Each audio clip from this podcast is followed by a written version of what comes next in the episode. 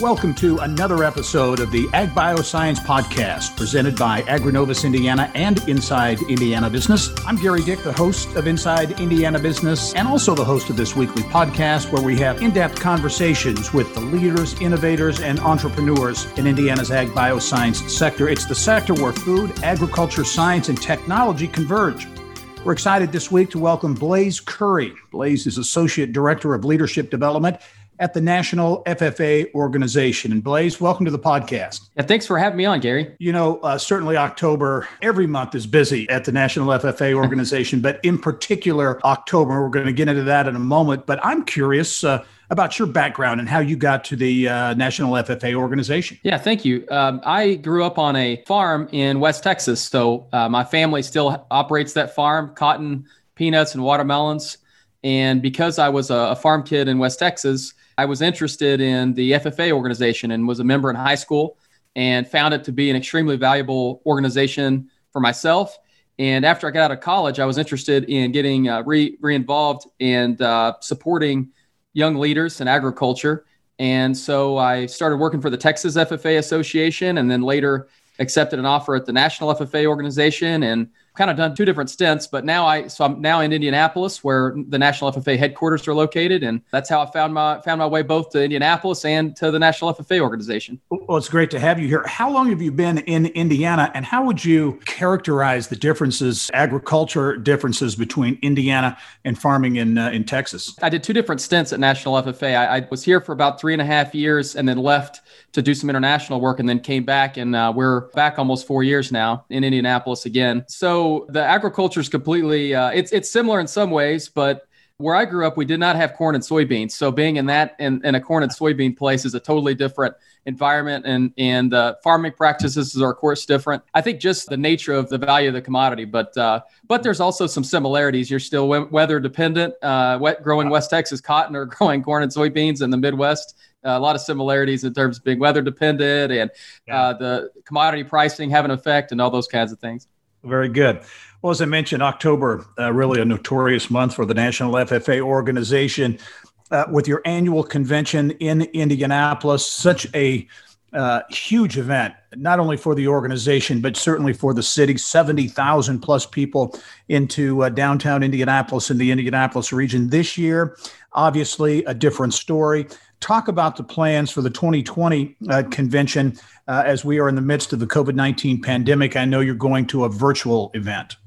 Yes, we are moving to a, a virtual event. Um, we're still going to have it at, at, around the same time we typically have our convention. So, uh, the 27th through the 29th, that Tuesday through Thursday of the last week of October is when we'll have our virtual convention.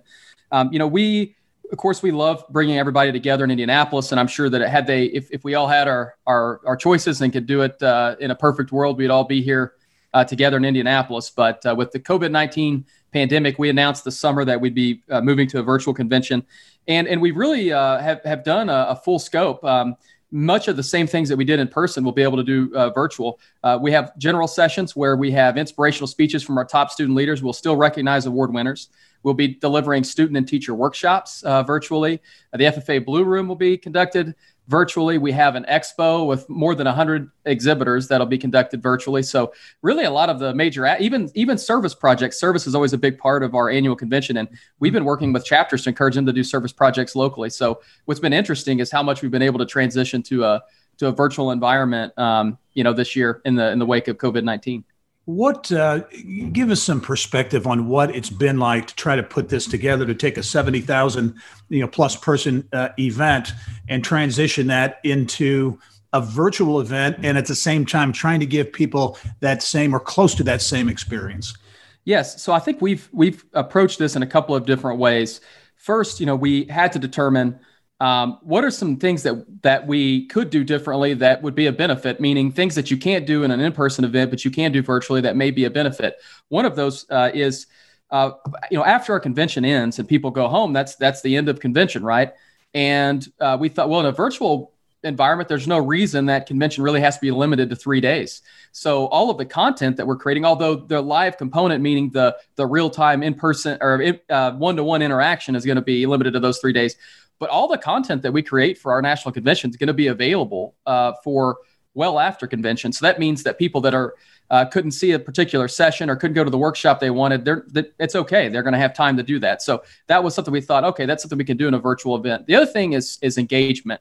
Um, through all we have chat boxes and all kinds of ways for students to engage in real time. Uh, right now, we're uh, requesting and, and, securing videos from local chapters to show during our annual convention. So some of this we found is uh, students uh, like seeing themselves on stage and they like seeing themselves on screen, and and we can do that even in a virtual environment. So uh, it has been a learning experience and a learning curve for sure. And uh, you know, we decided as an organization we're going to be bold. We're going to try some things. Maybe not everything will work 100%, but uh, but you know, we're, we didn't back down and said we're going to continue to try to offer a lot of the things, even if they're challenging. Yeah, being bold, being innovative. Uh, I think a great example of that is the FFA Blue Room, which was started uh, a few years ago. A really cool partnership uh, that includes AgriNovus uh, and Microsoft, among others. For those who, who might not know about the Blue Room, which has been a, an incredible success, talk about the Blue Room, why it was created, and what it offers at the convention. Gerry, earlier you were, we talked a little bit about agriculture, and agriculture is evolving and it's becoming very tech and, and innovative heavy. And you know, as an organization that is developing young leaders in agriculture, we felt it was important to showcase to our student members really what the future of agriculture is going to look like. And that's been our mission, you know, since the beginning of FFA uh, more than 90 years ago, and that's still true today.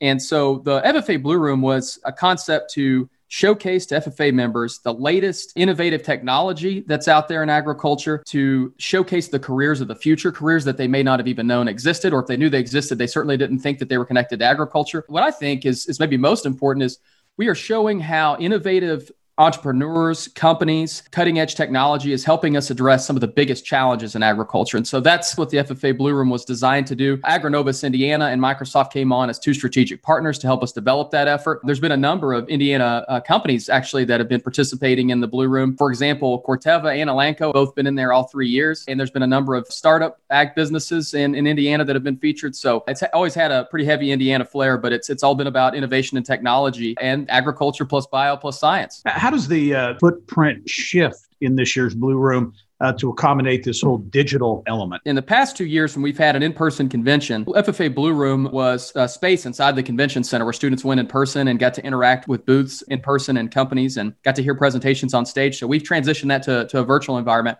We actually have a 3D virtual space that is showcasing companies and their innovations and technologies. So anytime during the three days of convention and, and actually after convention's even over, students can go and, and navigate around this 3D virtual space. It's a pretty cool environment. After they go through a little bit of a staging area that's produced by AgriNovus, Indiana, and Microsoft, they uh, get transported to a spaceship, a virtual spaceship, because we're trying to make sure this all looks very high tech. And that virtual spaceship, they get to interact with different companies in their booths and they get to learn about the latest and greatest in innovation. We also are hosting 12 live sessions. So again, they're virtual but students can attend any one of those 12 sessions and get to hear directly from industry leaders and over a wide array of topics. This year's focus is on sustainability. So all the topics really connect to sustainable agriculture. We want our students to understand what it is when we talk about sustainability, what we're talking about. So there's topics around regenerative agriculture, machine learning. Some of the speakers we'll have this year, the uh, chief technology officer for Microsoft is one of our presenters. Corteva actually has a farmer out of Maryland that's going to be talking about sustainable farming practices. So we try to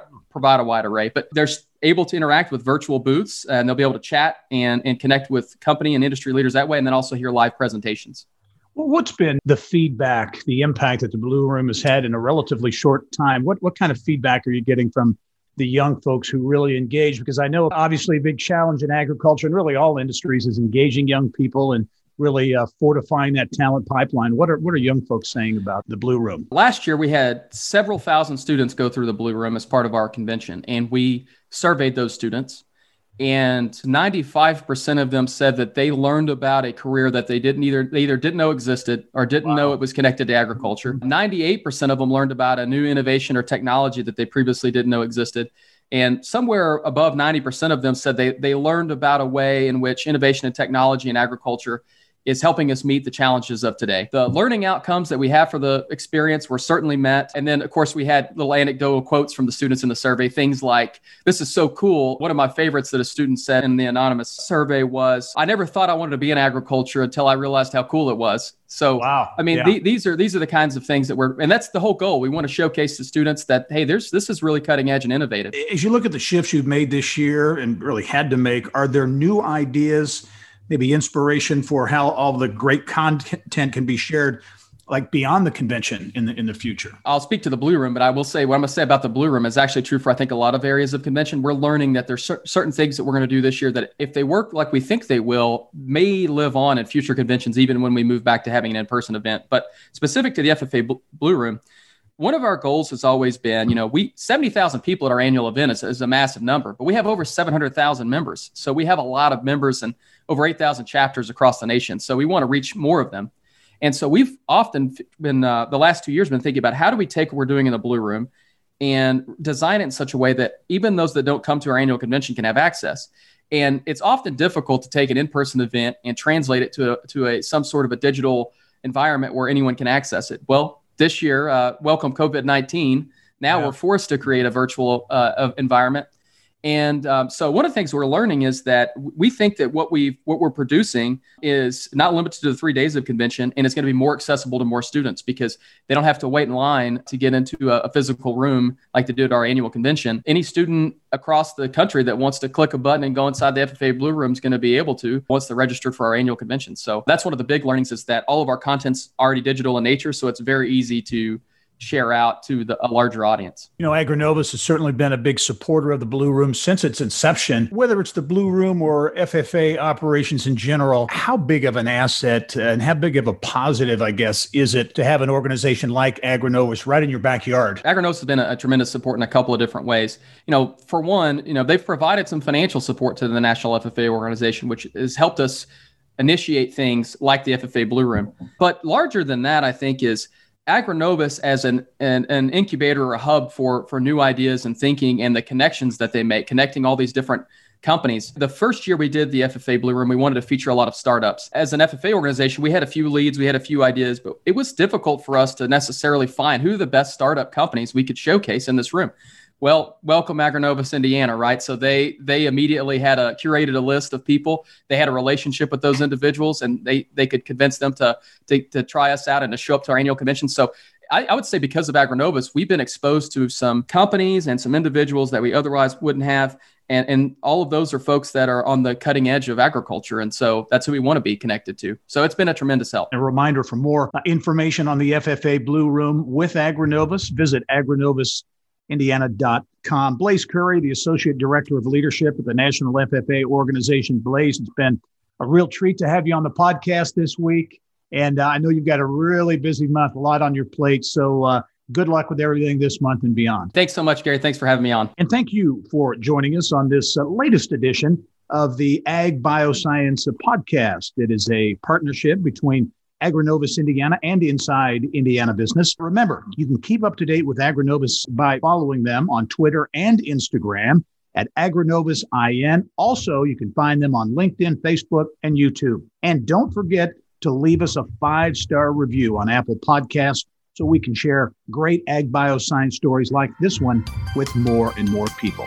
Thanks for joining us. I'm Gerry Dick. We'll see you next time. This podcast is a product of Inside Indiana Business, hosted by Gerry Dick, produced by Kayla Chittister, Bridget O'Reilly, Libby Fritz, and Joe Ullery. More people get Indiana business news from Inside Indiana Business than any other source.